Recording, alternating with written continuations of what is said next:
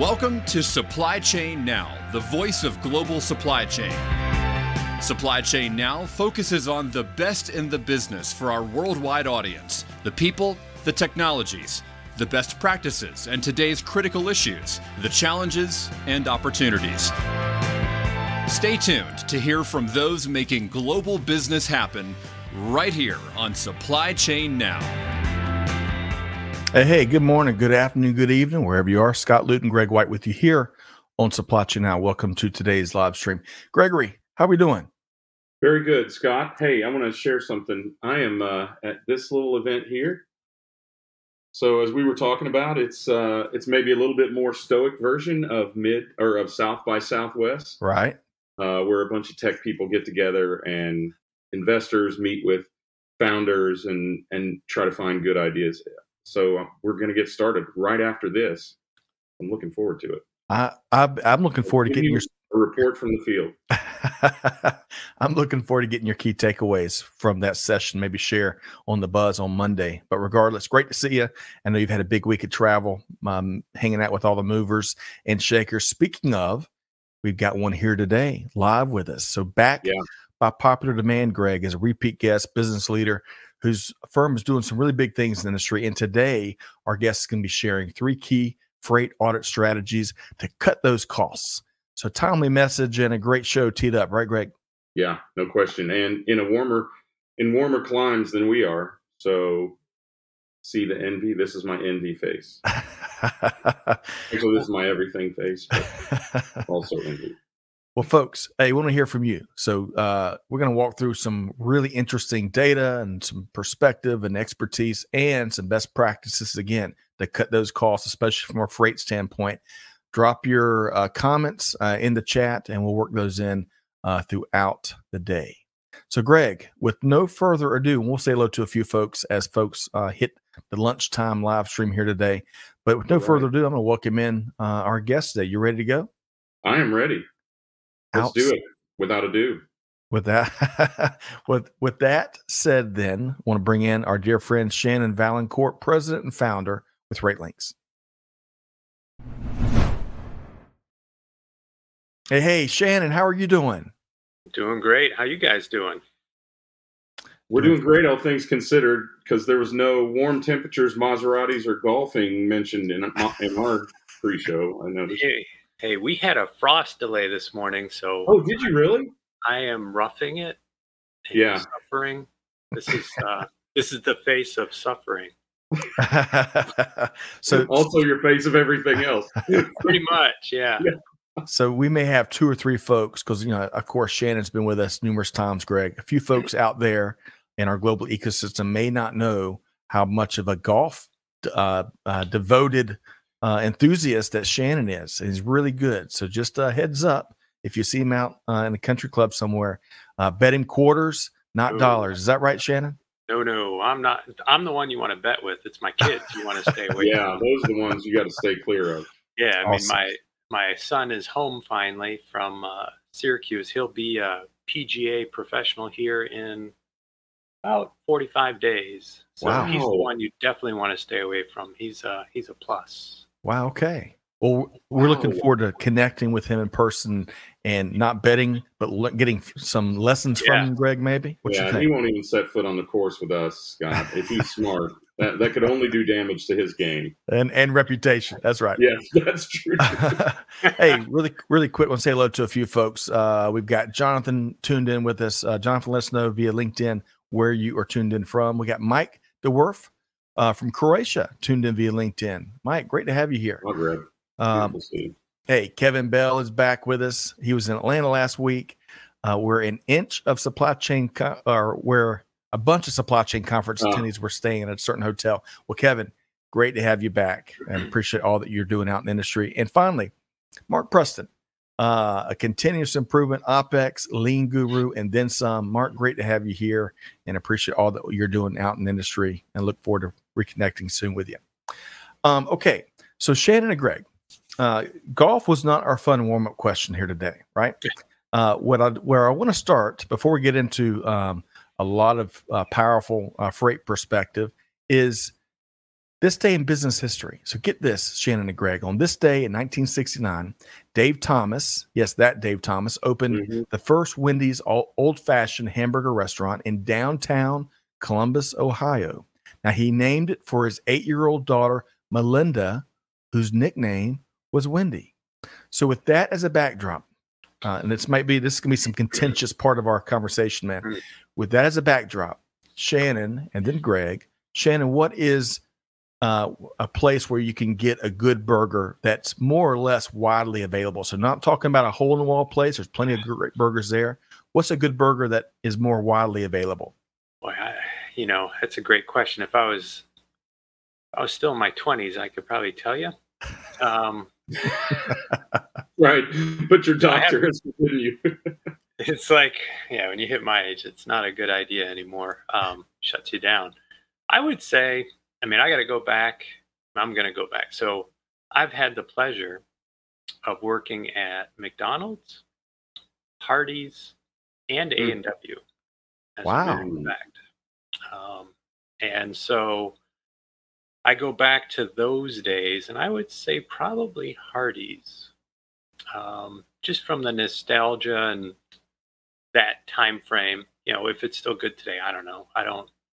It's not really my thing anymore. Okay. But, uh, I'd have to go back to Hardee's um, if I'm going back to the days when I would consider myself more of a burger connoisseur. Okay, that's that's a good one. And I'll tell you, I know you were sharing things with us pre-show about Dave Thomas.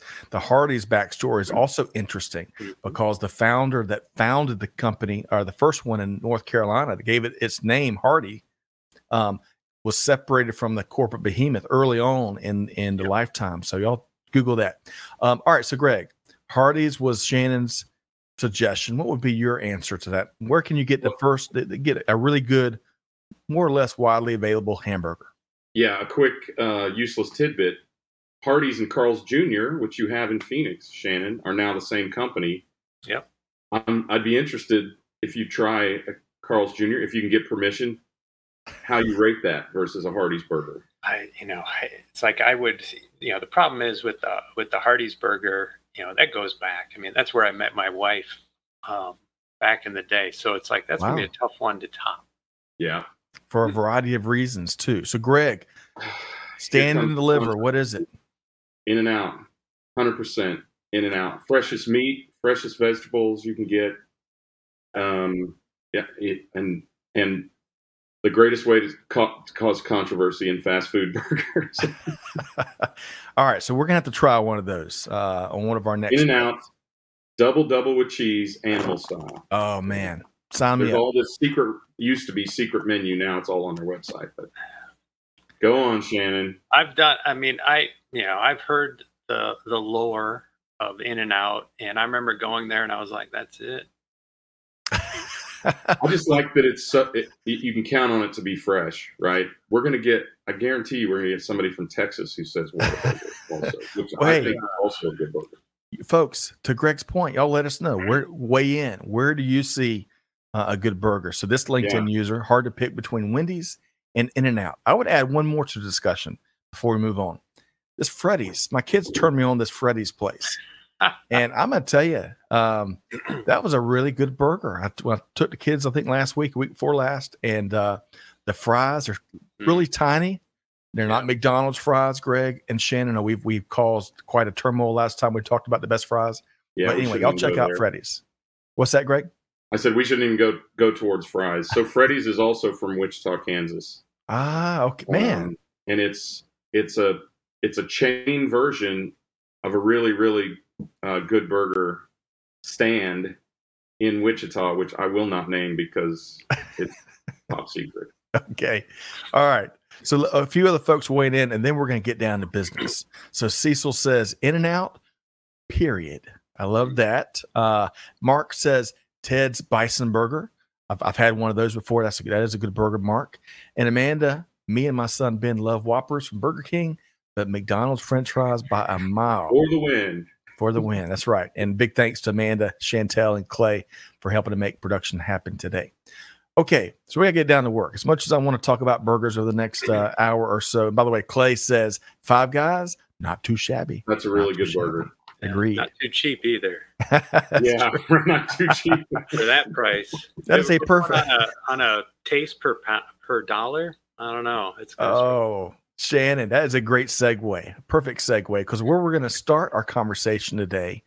Uh, you, view life, view the universe through data, a data lens, right, Shannon? If we, we've learned anything about you working together for the last couple years, you, you've got that analytical mind and and uh, making use cases and business cases with each decision, each conversation. So, on that note, I want to start with a little "Did you know?" segment because you and the uh, RateLinx team have collected a variety of data points that might surprise some of our audience members. So, so share a few of those here. All right. So we did some did a little research here on freight audit and just a couple tidbits we found. Uh, so the average cost to process an invoice, A freight invoice, freight right? Invoice, a freight Yep. invoice uh, is about fourteen dollars. Hmm. I would argue that it would. Dep- I think it depends on the freight invoice. I think there are some that are even more. I mean, unless you've lived the dream and tried to do one yourself, it's it's complicated. I mean, I Right. remember 20 years ago when we first got into this, and I got the first freight invoice and tried to do it by hand. I would argue that it cost a lot more than 14 bucks uh, to audit that thing, and that's what uh, caused me to write the whole system uh, back then. Really? Yeah, yeah, because it was yeah. I mean, I can tell you the long, boring story, but we don't have enough time for that one. But, But that's what started the whole thing. Was I got a real freight invoice, and I'm like, Wasted half a day on it. oh my god! I swear to God, I'm like looking at it, and I'm like, oh my god, the sun's setting, and I'm still got this thing sitting in front of me, and I'm paralyzed. I don't know.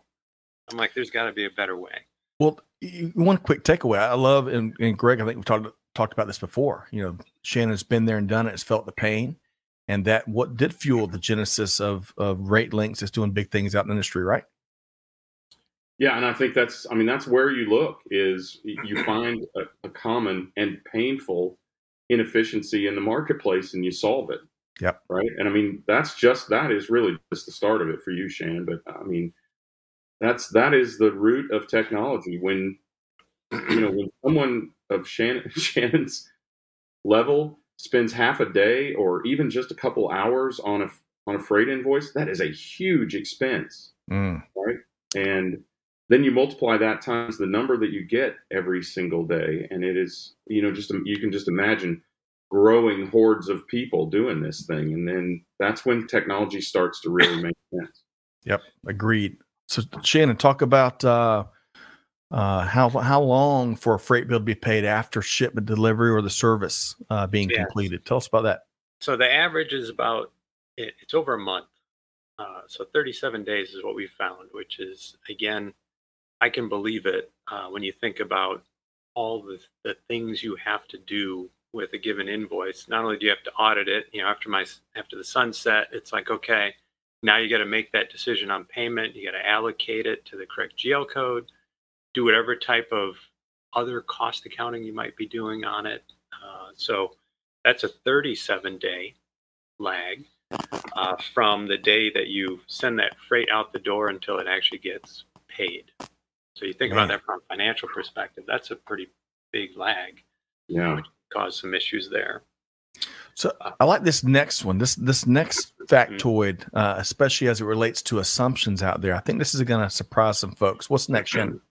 Yeah, so the next is uh, 75% of logistics leaders believe that there are negligible discrepancies between the final quote they got and the freight invoice. Uh, and the reality is that 60% do not match the final quotation. Uh, and, you know, it's funny, I've, I've had this experience a lot with customers where you go and, and you you're helping them with some data and you're looking at it and they're like, eh, you know, it's not off by that much.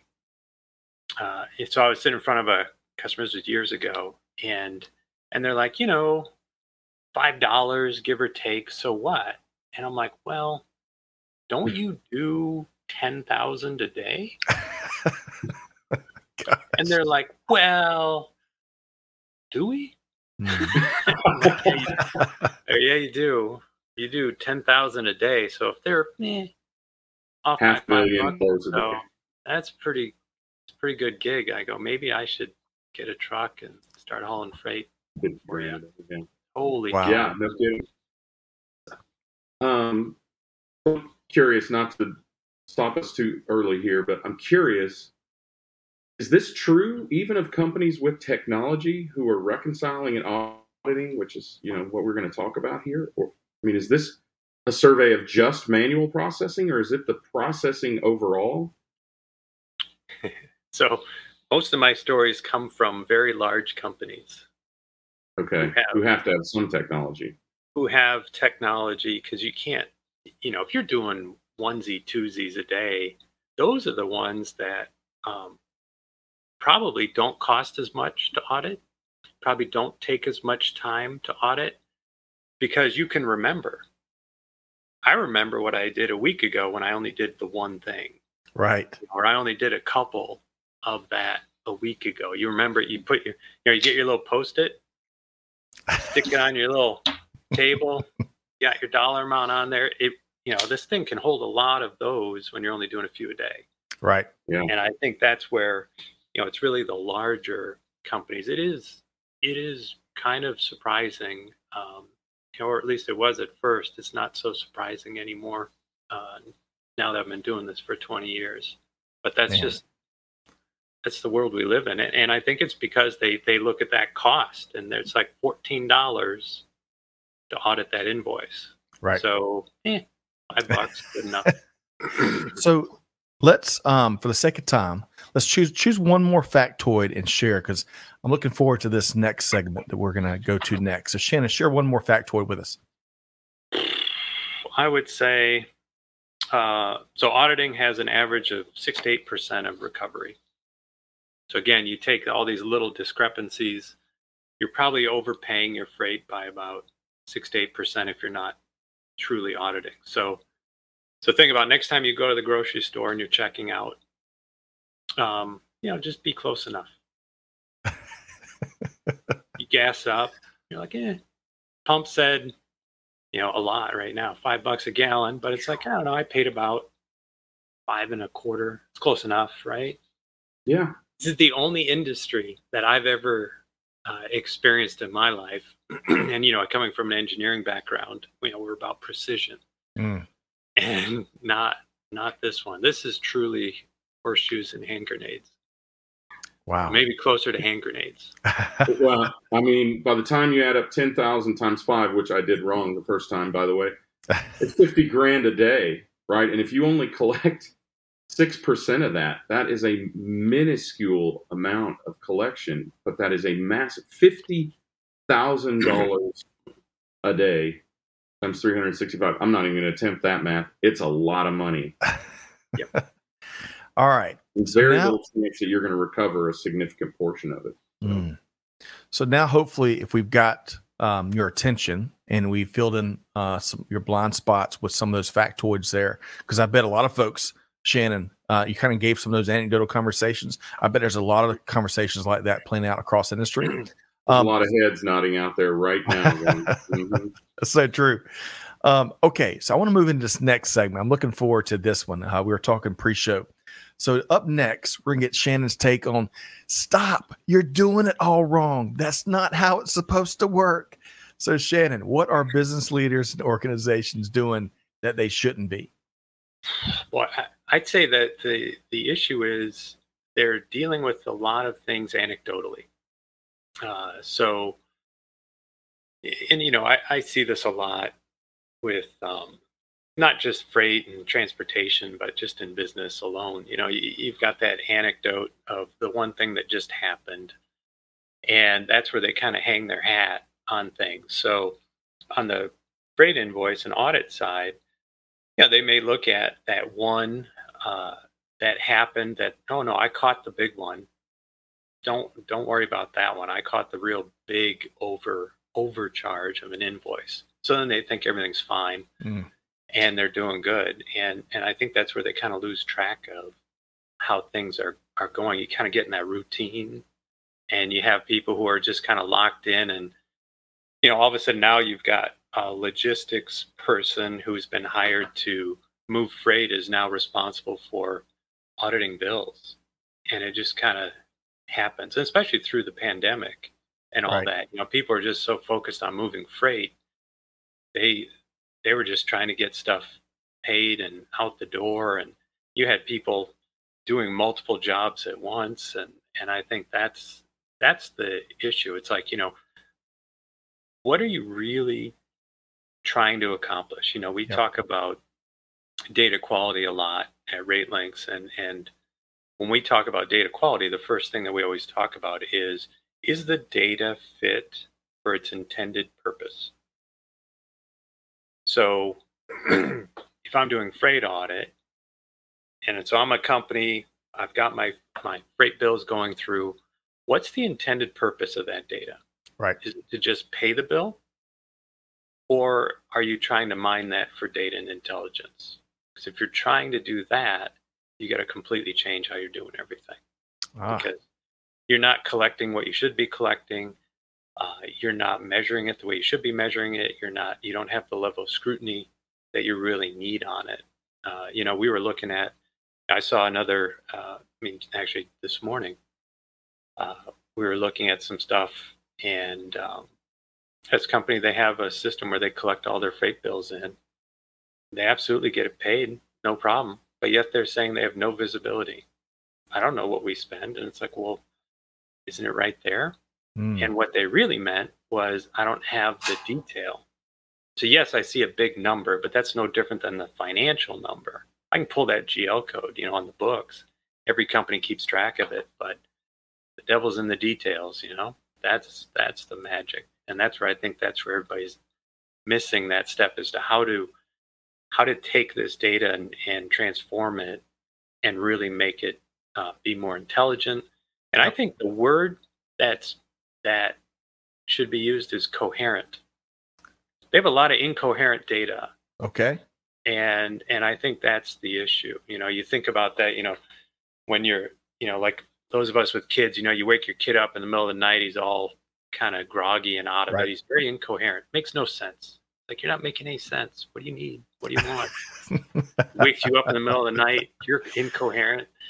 Can't make good decisions. All right. And then companies wonder why that happens is because their data is not coherent. It's incoherent. Hmm. All right, Shannon.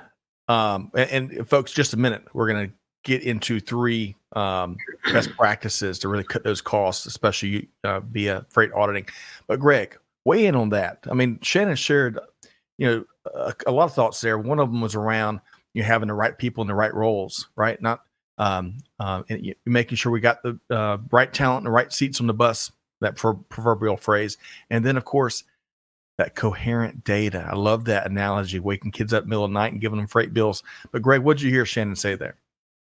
Well, I mean, data fit for the purpose, right? Is is the appropriate thing. I mean, and it's and the most important thing you said, my opinion, the devil's in the details. You need the detailed data that shows you where that five bucks went, right? Because Mhm. I mean, we spent X on freight bills is one thing, but we spent X plus five bucks on every freight bill is is really important to find out. And then to find out that, yeah, we recovered, right? We recovered um, on that really, really big invoice that everybody took notice of.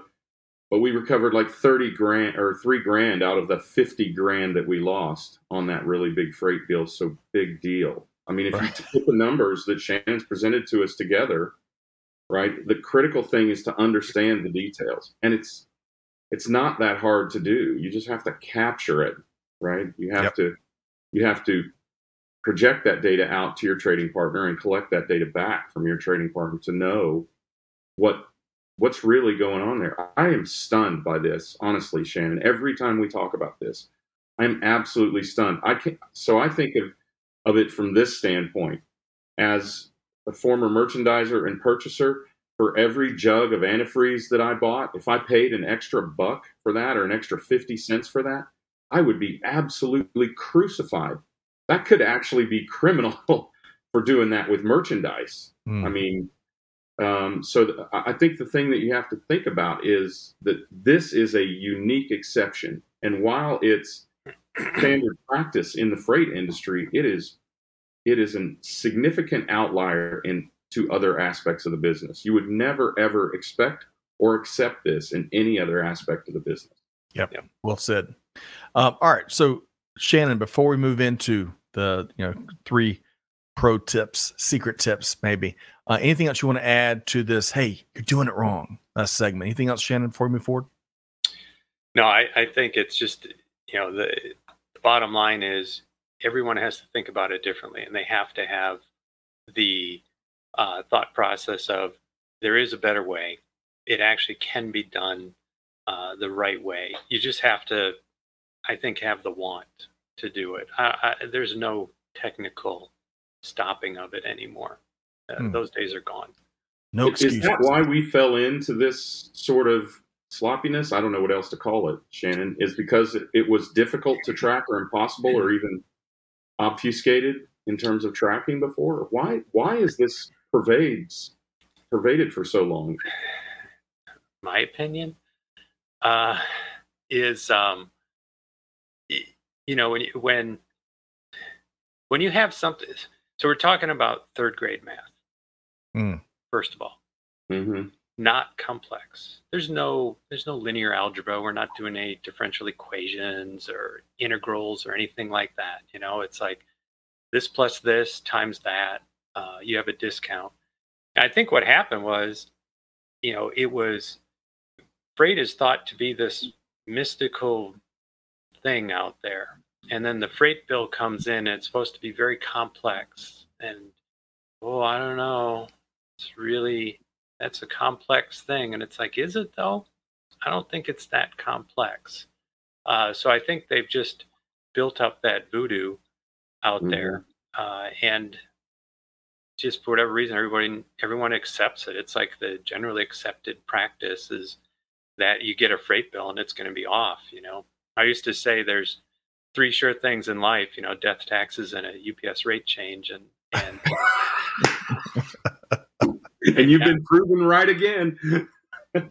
and uh, yeah, it shows my small parcel background. But there's really four. I think there's four sure things in life now. Is that your freight invoice is going to be wrong, Mm. and what's changed in the last, I'd say five years, especially with the carriers, is that they don't mean to do it.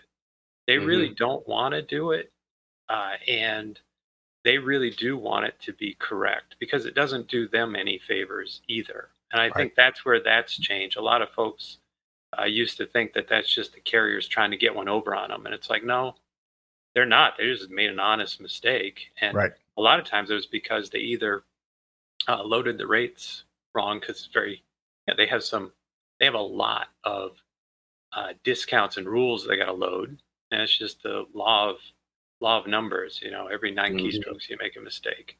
Yep. So, or uh, it's that they've got a rule in their pricing agreement that can't be automated, so somebody has to do it manually. Ah, Again, eh, you know, we talk about that being data driven and leveraging data, and it's like you know, we as people when we make decisions, we're not as good as we think Right. yeah. all the time. We fool ourselves a lot, right? I think that's the, that's probably the key. Is there is something that is either being calculated wrong by their probably homegrown technology, or it's still being manually calculated. So I'm in Kansas City, so I know why freight bills used to be inaccurate. Yep. You had to pay somebody, but that's not part of the truck as mu- as big a part of the hardly any of the trucking industry now, Right. right? No, that we and there's we no excuse for it these see that. days. So I I agree. I think that's good because some, as some of those manual processes have pervaded, it's allowed this inefficiency in the market to continue. Yep. So let's get it. There's some good news here uh, delivered by Shannon Vaillancourt and the RateLinx team. And that's where I want to go next, uh, Shannon. We'll walk, walk through three secret freight auditing strategies to cut costs. And that last three words of that phrase is probably music to everybody's ears that are watching, listening to this. So, what's the first one, Shannon? I'd say the first one's the obvious one. You know, get rid of the rate tolerance. there's absolutely no reason for you to not pay the amount that you agreed to on the contract. And, you know, it, it just comes down to, I think, taking a good look at what are causing the issues and then sitting down and, and being honest about it and saying, okay, is this just our rule?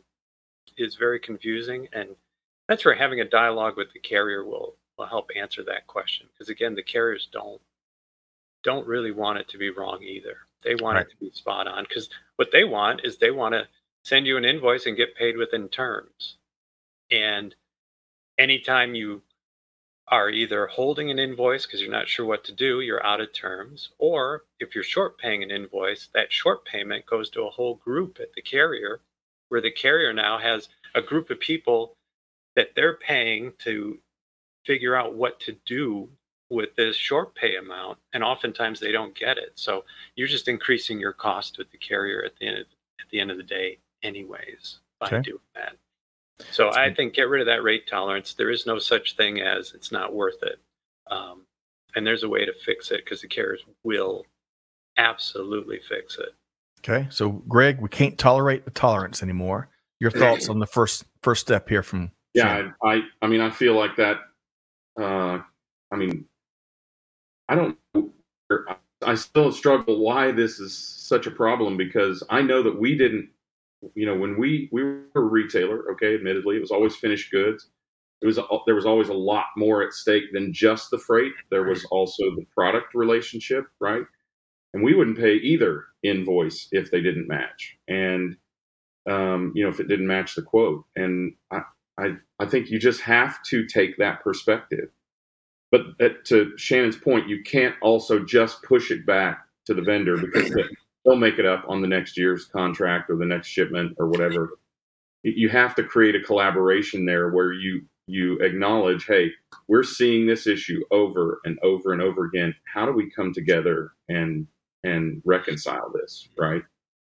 Um, and just starting that dialogue, I think, is is critical. But the first thing you have to do is you have to do it right on your end and you know like shannon said don't tolerate the tolerance i love it okay so shannon uh, you, you kind of couch that first one as as maybe the easy first step what's uh, number two well once you do that now you can start using the data uh, to help you make business decisions and mm-hmm. that's where i think the the one thing that we look at and that we call it it's called um, lost savings so you spend all this time you go out, you you put in good good rates, good carriers. You've got your whole strategy, how you're gonna you know move all your freight, uh, and then you know how do you measure that to make sure that you're actually doing it? Because that's where you've run your analysis and you figure I'm going to save X amount by doing this. Well, what if somebody's not following the rules? What if they just didn't get the the memo? You know, they just didn't get the, the new list. Um, that's where the lost savings by leveraging now this data has no rate tolerance in it, by the way, so it's the exact amount. Then, you know, invoice comes in, you re-rate it against your current rules. Did I follow my rules? If I didn't, what's the cost difference? That's savings I just lost because I wasn't optimal. Mm. Uh, and and that's where now you start thinking about this rate tolerance. So let's let's pretend we didn't do step one. Okay. We didn't do the rate tolerance thing. And you look at this freight after the fact and you're like, did I pick the optimal carrier? It's like, well, a couple carriers are going to look cheaper, less expensive than that freight bill because most of the time carriers are within a few dollars of each other anyways. So if I have a $10, I mean, you know, seeing a $5, $10, 15 and I've seen 20 $25 rate tolerances. That could be your hmm. top three or four carriers on a lane are all within that dollar amount. So you're like, well, why am I not saving money? And it's like, well, because your rate tolerance, one, and then two, you're not optimal either. So now imagine you're picking carrier number two or three from a rate perspective on your list, and then you're adding 10, 15, 25 more dollars to it. So instead of the data using uh, data select carriers, you're using uh, the color of their trucks or how how clean the trucks are. Or, you know, I mean, it, you need to you, use science and use the data you have and, and weaponize it, right? I mean, it's it's all about you know, is it coherent? I'm going to keep coming back to that one. It's like you're going to be looking at it, wondering what's going on. Why am I why am I seeing what I'm seeing? I'm all confused. It's like right because it's just not good, clean, coherent data. So that's where I yeah. think that second thing is to use that data to measure your performance because I think that will also help keep you uh, on track with what you're trying to do. Greg? You've got a distorted picture already because you allowed the rate tolerance, right? So you start to lose track of what your cost should have been right there. Yeah. Right. Then if you pick the second or third carrier, you need to add the rate tolerance to the, the discrepancy between one and three, let's say, and and it's getting it's starting to get impossible to do that because of that that tolerance. And you know, you just go, this is what they charged me. We must have allowed that, uh, you know, or that's what the contracted rate was, or whatever. Um, and you just don't have the visibility to that to that totality of data to allow you to even make a good evaluation. It's getting harder because you've made two tactical errors here, right? And here comes number three. Here comes number three. That's well, and then three, I would say, you know, again, use that data to do your RFP. So once that rate tolerance is out of there, if you're using that uh, invoice data, no rate tolerance, and you're actually using that to re-rate your shipments before you decide on, yep, this is the carrier mix I want, this is the pricing agreement I want, uh, then you're going to get accurate results. You know, and and that's the one where I've always been. Uh, I kind of chuckle when I talk to companies and they tell me they're like, "Yeah, I've done this before," where we've uh, you know done a, a, rate modeling exercise and we, we were promised we were going to save all this money and we just never saved anything. And i'm like well why not? And i'm like you know i don't know. I just i never i don't know. And it's oh probably because one, they those are the three most hated words in supply chain, at least for me. No, yes, that's okay. I don't know is absolutely unacceptable. Right? But but it's unfortunately in this case it's actually true. It's yeah. the God's honest truth. They don't know because uh, one, when they did the savings analysis, all they really did is they audited their bills in a way. They removed their rate tolerance without knowing it because they rated everything perfectly to the mm-hmm. penny. And then that's the savings number that they thought they were going to get, even though they're not going to to execute that way when it comes to paying it. So mm. they're 100% optimal, doing exactly what they should be doing, but they were using artificially inflated rates uh, it, to compare it against. So so really you think about you know how do you what's the real three secrets it's almost like real estate you know it's like what's the what's the key to real estate it's location location location those are your three secrets so that's right. where the three secrets here is really rate tolerance rate tolerance rate tolerance because it starts the whole waterfall effect right you got to get rid of it man yeah and there's no excuse for it anymore and if you really are justifying uh, rate tolerance based on effort, you got to rethink your process. Your process mm. is broken. It's not your carrier. It's not your freight uh, contracts. It's your whole process is broken. Mm. Uh, there's no reason today why you should be worrying about this anymore and putting in a five dollar buffer or a ten dollar buffer because it's just it's too much work. Mm. That's what they say. So don't fool yourself. So I got three. If I if I got these, Greg, 86 of tolerance, step one. Use the data, right? Optimize, use coherent data.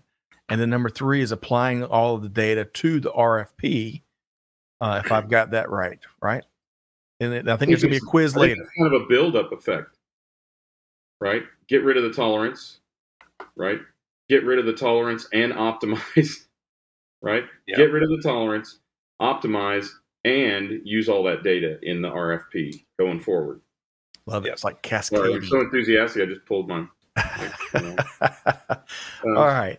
So Shannon, uh, before we get into, uh, I want, to level set here in a second about what RateLinx does, so folks know kind of when to pick up the phone and reach out. But um, why do you see companies not? I mean, these these sound simple enough that my three kids might could might could uh, overhaul, transform our freight here at Supply Chain Now. I mean, wh- why are companies and business leaders not taking this type of advice and acting on it? Well, I, I think they're they're starting to now. Um, I think what I've been seeing in the market is that you know through everything that happened with with COVID and, and the stress that it put on not only people but on the systems, I think now they're realizing that they they have to make a change and that the old way of doing things just isn't going to work anymore. Uh, and I think that's where you're going to see this change now because you know it, you kind of get stuck in in your in your way of doing things and nobody's complaining about it you know freight is freight is what it is what is it it's typically 10% of annual revenue i think is mm. is what it is typically when you think about a company that has a billion dollars in revenue they're going to have about a hundred million dollars in freight spend That's five bucks an invoice yeah. i think it's a little bit more than that now anyways because of you know pricing and how it's gone up but i think that's yeah. where now with all the attention on supply chain all the attention on logistics i think that's what's making everything change now where they're realizing that we have this this crazy rate tolerance or why are we out of terms with our carriers? And it's like well because we're we've got you know all this all these invoices that we're trying to figure out what to do with and you know and they're like well why don't we just you know these are close enough let them go. And it's like whoa whoa let's not do that anymore because there's real intelligence in here. Right. There's actual that data can actually make a competitive difference for a company. You know, freight could be the tipping point between them keeping a customer, getting a customer, however you want to look at it. And I think they've realized that now out in the market, and that's why uh, things are changing, and yep. that's what we're seeing. You know, Greg, uh, earlier I liked Shannon's observation that more and more carriers want to get it right too. Right? It's, it's not like the old days of uh, uh, voice and data. Remember the uh, sometimes your your voice and data bills from various carriers will be 47 pages long, and buried in there the, the, the slamming charges. You remember that back in the day, right? Not exactly how you want to do business. But what I'm hearing from Shannon is that more and more carriers want to get this right because they want to protect and and grow the relationship and have all parties feel good about the numbers and um, transactions oh, that are going that's back. so that's so generous. They don't care about that. well, you know, I'm generous. Well, you know, fourteen bucks that it costs to process a freight bill is because of these inefficiencies. It should probably be like two bucks or eight bucks. I think people are doing the math wrong here. They're going, it's it cost me 14 bucks to do a freight bill. Why would I dig deeper? But some of that cost is because they're they're not doing it in an automated fashion which would bring the cost down of processing every freight bill as well. And the truth is for the carriers who I, we all love our carriers right? But for the but the truth is they are spending a ton of money to reconcile the invoices that get pe- mm-hmm. kicked back to them. That's what they ought to care about. That's what builds great relationships is doing stuff right the first time yep. and minimizing the excess and unnecessary costs of $18.25 million if you do 10,000 freight bills a day and you pay five bucks extra a, a, every single time. That's $18 million down the tubes, just completely wasted. Is that worth the time? Man. Hell yes, it is. Tis the season to be generous, though. Tis the season to be generous. All right. So, kidding aside, um, Shannon and Greg. I want to start as we start to wind things down, kind of come around the home stretch here. You know, as we mentioned, uh, you know, we we've been fortunate to rub elbows with you on a variety of uh, different shows here, Shannon. So for the three people out there that by now don't know what RateLinx does, in a nutshell, Shannon, you know, obviously you've demonstrated a lot of uh, freight, been there, done that expertise here, but what does the team do in a nutshell? Please tell me you solved this problem. Yeah, we we help companies save money uh, on their freight. You know, we help them optimize their ship track and payment. Uh, that's what we do. We can connect the whole thing together. Uh, we've got a lot of technology that helps eliminate that rate tolerance on the audit side, uh, and then leverage that data to help them be more strategic and make better decisions faster, which ultimately saves them money. That's really what we do in a nutshell. Man, I think that Greg, that sounded good to me. What about to I you? don't have any idea what your technology costs, Shannon. But as long as it's less than $18.25 million a year, why wouldn't people sign up for it? Well, I mean, I think that's a no brainer. Um, because it, it does, to Scott's point, you know, it, it does create a better relationship with with your vendors, your carriers, because you don't have this game at the end of every year where they're going, well, we got screwed by this much, so we need to add this to our rates, right? Um, and likewise, you know, we, in effect, if you're a shipper, you're almost screwing yourself out of that $18.25 million because it's so easy to create accountability there that everyone, as Scott said earlier, that and you said, Shannon, that everyone wants to have, right? They want to comply. There's something that disables them from doing that. That is, So, is, I mean, is there a is there a way to help the suppliers comply? Like, do that stupid calculation that they're doing manually for them? You know, it all comes down to technology.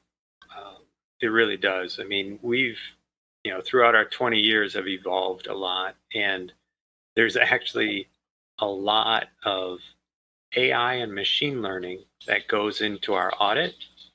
Um, we can't. There's no way we could eliminate uh, a rate tolerance and and in audit down to a penny without technology. It's just there's too much. Mm-hmm. Uh, too much and- data, and as you said, it takes too much time. Thirty-seven days, right? Well, it's the it's the part of trying to figure out what's wrong. Right. You know, that's where we have there's there's you know and you know we've made this mistake in the past. If I go back through our 20 years, and that's where we've evolved to this. So it's like I totally get and totally understand how how people fall into this trap because we did too. It's just we were able to you know do our process mapping, and every time there's a person in the process, that's a risk point and Mm. so we just try to to put them at the right part of the process you know there's there's a there's a time and a place for our human ingenuity to be paired with a computer Mhm. and the computer should be there for the rote tasks that just need to be done repetitively and it's like let the computer do the analysis to, Yeah. to bubble it up to the human for the human then to have a conversation Yep.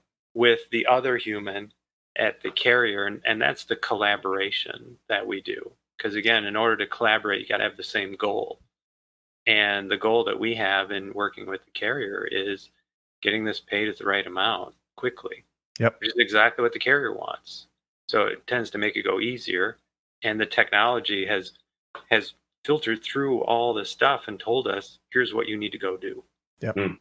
love that. And let's see, we got a t-shirt ism here from Shannon. There's a time and a place for our human ingenuity to be combined with a computer. We love that too. Let Um, computers do computer things, and That's right. leave people to do people things. Right? Yeah. So, um, you and the RateLinx team have brought uh, a compelling use case here, right? So don't take our word for it. Kick the tires, talk with Shannon. You know, uh, you know, get to the bottom where the where the outcomes and results are. So tell us about this, where you have worked with this Fortune 100 organization to get these results. So walk us through this at a high level, and, and why should folks check out this use case, Shannon? I mean, they were the stereotypical uh, problem that we're talking about. They had, um, you know, lots of invoices. They couldn't figure out what the problem was. And it really came down to three things with them. And it's the same three things that we see everywhere. You know, you've got one, you've got carriers that just have some rates loaded wrong.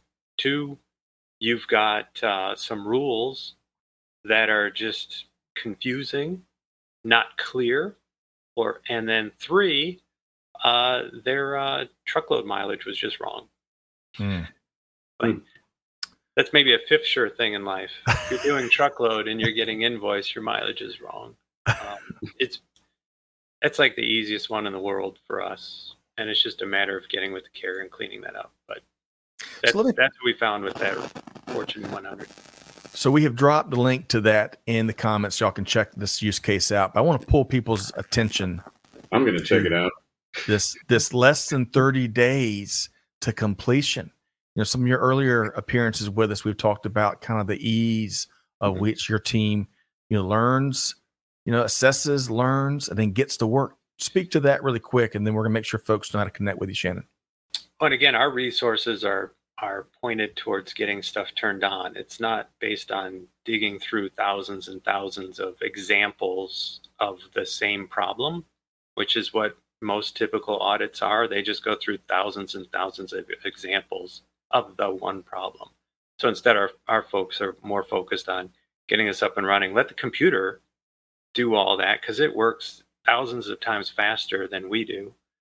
And you know, it never takes a day off, never gets sick, um, and just keeps rolling. It's got lots of friends that will love and love to come and join the party if you want to. So um, that's that's why we're going so quick. Um, I, I, like that last little tidbit you added to that analogy that we've heard a lot, but I hadn't heard the inviting lots of friends to the party. That's a good one. Um, okay, so, and yeah, like Kim Winter says, oh, the one and only Kim Winter's with us here today. Uh, sounds like a no brainer. Bring it on, Kim. I appreciate that. And many of us agree. Um, okay, so Greg, uh, before we make sure folks know how to connect with Shannon and the RateLinx team, I mean, what what what did what did you? I mean, when, when whether it's a use case, whether it's some no brainer that Kim's talking to, what what's what do you hear here? What compelling aspect of the business case do you hear here? 20 years, that's the compelling case that I hear is that, I mean, we all know there are a ton of Johnny come lately systems that do this. There are tons of, of, of services companies that do this manually. Shannon's been doing it for 20 years. He's he's made all the mistakes as he said, and he's built the built the safe, whatever you want to call that, the safety uh, into the system to make sure those mistakes don't happen again and he understands the dynamics and the business process and the problem that's created here. So a 34x return, right? I'll let you guys do the math, but for 18 million dollars, let's just say in your case, or scale it down based on how much extra you pay on average times the number of freight bills you do a year. I mean, that is an a 34x return on investment in the first year is 10 times, over 10 times what most companies want when they buy a technology or subscribe to a technology that solves this problem for them year after year after year.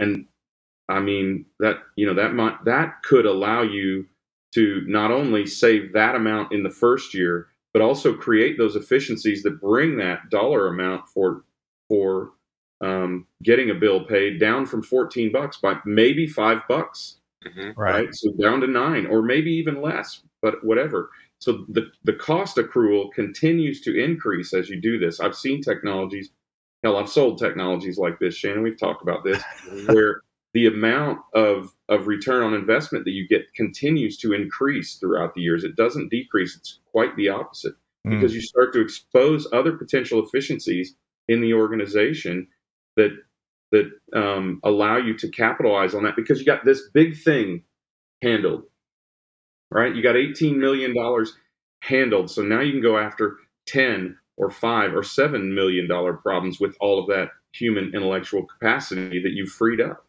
Love it. I like how you think, Greg White. Okay. So You're Shannon Shannon Vaillancourt, uh, really have enjoyed, just like I, I thought. I, I love the uh, heck from the hamburger discussion on the front end, and, including some of your business uh, history observations into some of the factoids that I promise you, uh, folks, in, in folks' blind spot into, hey, stop doing that. And then, of course, the three things. And now we're talking, you know, kind of the here's the proof in the pudding. Here's a use mm-hmm. case to Greg's point. Um, so if folks want to reach out to you and the team and and have a business discussion or grab an adult beverage or go chase a white ball around a beautiful golf course uh, you know whatever how can folks connect with you and the RateLinx team probably the easiest way go to the website www.ratelinx.com uh, or hit me up on linkedin It is just that easy, folks. And you can find that one click away in the comments and in the episode notes. Uh, and that's it should be that easy. Uh, Shannon, really have enjoyed your perspective here today. Yeah, one of our always. faves. Uh, Greg, uh, it, it's Mr. Consistent when, when Shannon shows up here at Supply Chain Now, right? Uh, Well, I mean, I, you know, I have a particular affinity for Shannon and what he's done because we have a very similar philosophy on what technology ought to do. It ought to do big stuff, really easy, make a big impact, and be easy to implement. And and I think that is that's core to good technology. And Shannon's been doing it for 20 years. Shannon has basically built the technology that millennials and and that Gen Zs want now that us poor Gen Xers mostly had to wait for, or could have been getting over the last 20 years if we had woken up maybe a little bit earlier. So, well, hey, uh, really appreciate that, Greg. But get ready because I'm going to ask one final takeaway from you, Greg, in just a second after we thank Shannon Vaillancourt. are we going to cut him loose so I can talk about him behind his back? That's one of our favorite things to do, Greg. You know how we do. Uh, but Shannon, always a pleasure. Really appreciate your no nonsense. Been there, done that. Uh, innovative uh, thoughts and perspective. Big thanks to Shannon Vaillancourt, president and founder with RateLinx. We'll see you soon, Shannon. All Thanks, right, Shannon. thanks, guys. Take care. I tell you, um, I enjoy uh, that use case, man. To your point, man, if if folks are out there and they're they're battling these challenges and they want to get better, and and to your earlier point, which I think is really an important one, man, free up all this money that's being wasted and put it into the growth of the organization, your people, and and and and and then some. You know, this use case is something to consider, folks. Again, we've dropped the link in the chat. Y'all can find it uh, right here one click away. You can download that from the RateLinx team. Okay, so we covered a lot of ground last hour, Greg. Uh, and you know, uh, we've got a wide and diverse audience uh, around the world. What's um, maybe for the non-freight expert, the non-logistics expert, um, you're kind of a more of a, a general business leader. What's one thing? I'll ta- attack it this way. What's one thing that they should keep in mind from what Shannon shared here today, Greg? 34x. Great, great investors, right? The great minds of investing. Um, Mohnish Pabrai, uh, Warren Buffett, Joel Greenblatt, Peter. Uh, oh my God, that's embarrassing. The guy from Magellan Fund, whatever the heck his name is. they all say find out the value of something and then pay a whole lot less for it, right? Ben Graham introduced this this investing methodology almost a century ago. Actually, it might have been a century ago. Um, but if you find the value of something and you pay a lot less for it, that's a great return on investment. Whatever your number is, just imagine getting getting the return on the investment to to save that number, even if it's just a million dollars Right. and you're paying one thirty fourth of that to get that number, that is an it is absolutely a no brainer, as Kim said. Yep. Do it. Just do it. Just I mean, we can prove it, of course. Uh, Right. You know, I mean, but I have no doubt that Shannon can deliver on that. He's done it over and over and over again. The RateLinx team is a really quality team. But my God, 34x. Invest a dollar, get Right. 34. Man, Okay, How many other ways should I explain it? Right. that's good. right? hey, if you don't get help with RateLinx, get help somewhere. Address, take action. Deeds, not words. I, am going to argue that one point. Scott. Okay, please. RateLinx has proved they can do 34x over 20 years. Don't expect that you can get 34x from any other company out there. Really make them prove it. I mean, you you definitely know that that Shannon can do it. He's proved it for over 20 years.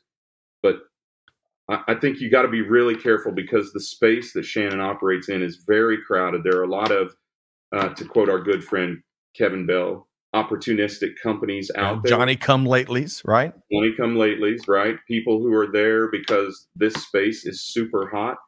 But Shannon was audit when audit wasn't cool. quote the great country song. Oh, I love it. All right. Right?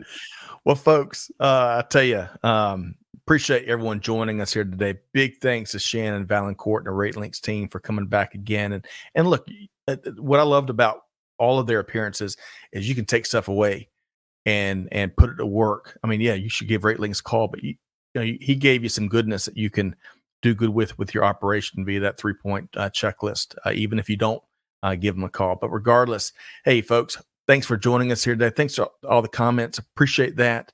Uh, uh, Kim, great to see you as always. The no brainer. What a, that was like a spike to football at the end. Greg, always a pleasure to all the way from Dubai for that.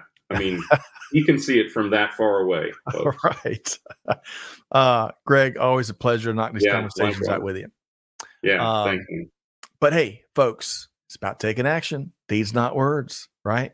Kick the tires hard, but take some action. And on that note, on behalf of our entire team here at Supply Chain Now, Scott Luton, challenging you to do good, to give forward, and to be the change. With that said, see you next time right back here at Supply Chain Now. Thanks for buying. Thanks for being a part of our Supply Chain Now community. Check out all of our programming at supplychainnow.com and make sure you subscribe to Supply Chain Now anywhere you listen to podcasts. And follow us on Facebook, LinkedIn, Twitter, and Instagram. See you next time on Supply Chain Now.